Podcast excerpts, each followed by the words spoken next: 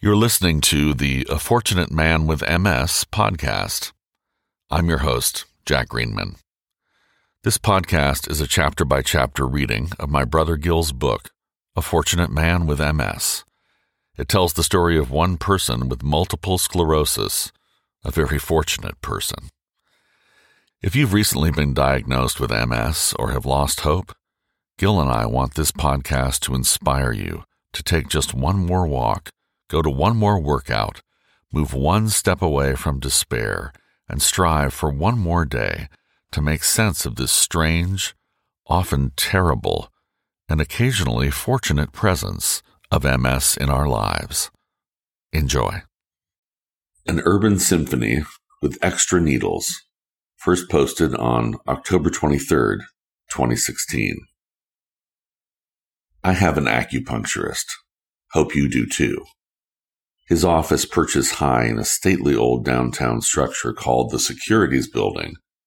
It is a 1916 gem, full of the flair of that age. But like many old buildings, this one has poor circulation. The peaceful office, tastefully adorned with Buddhist images and prayer flags, felt like a sauna to me. So, my acupuncturist opened a window in my room. City sounds immediately washed in bringing the general hum of all that is Seattle.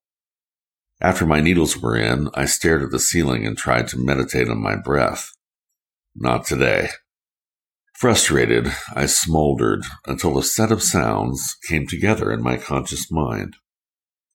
Against the palette of the city's hum spread soft Zen music from a CD player in the corner. The volume allowed for hearing, but not being overwhelmed by the music. Like the city sounds, it was just white noise, unless you focused. As I listened with complete attention, the combination of the music and hum grew into an urban symphony. Squealing brakes ended in long cello notes, honking horns and sitar chords, far off voices punctuated pan flutes.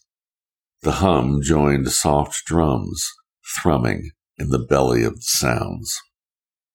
And then, damn it, my nose itches. Can't move.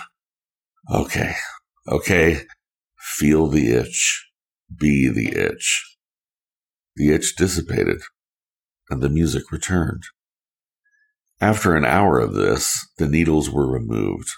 I felt so relaxed I could barely walk, so I floated down into the ornate lobby then I hit the streets to get my ride, walking stronger than usual, making my own racket, becoming again a player in, and not a listener to, the urban symphony.